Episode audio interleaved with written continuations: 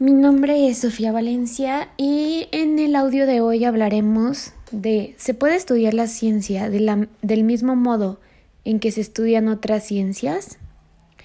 Creo que para este caso hay que tener en cuenta que hay diferentes tipos de ciencias, tanto ciencias fácticas como ciencias formales.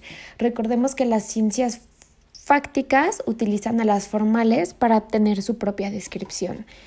Entonces, creo que sí se pueden estudiar al mismo modo, pero tienen ambas o todas una diferente teoría, la cual se especializa en, en lo que se va a decir, en lo que se está buscando, en lo que se está analizando, en lo que queremos comprobar.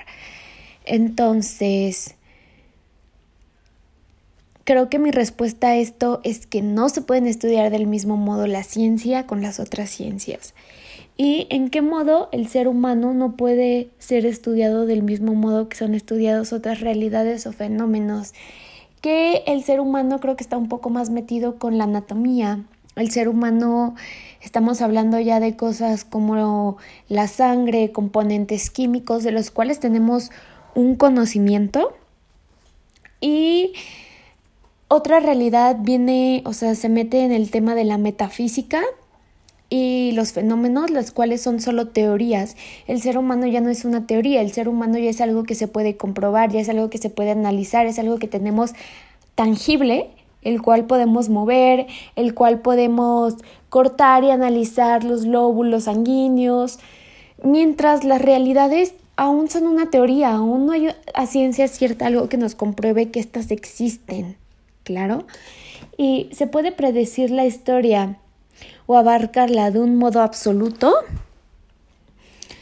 la podemos predecir, claro, mas no tenerla como una realidad absoluta, ya que varios factores pueden ir cambiando día a día, varios factores pueden ser que, que la historia cambie, que la historia evolucione, que cosas que se han hecho en el pasado no se vuelvan a hacer o, vuelvan a caer, ¿no? Vuelvan a caer en que se puedan realizar de nuevo.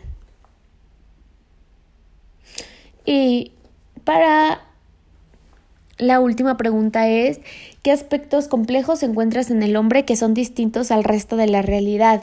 ¿Qué similitudes encuentras? La mente, la conciencia, para mí son algo que pueden ser distintos al resto de la realidad, pero todo lo que nosotros podemos generar en la mente, todas las teorías que podemos hacer, son similitudes a lo que puede estar ocurriendo o a lo que puede ser una realidad alterna.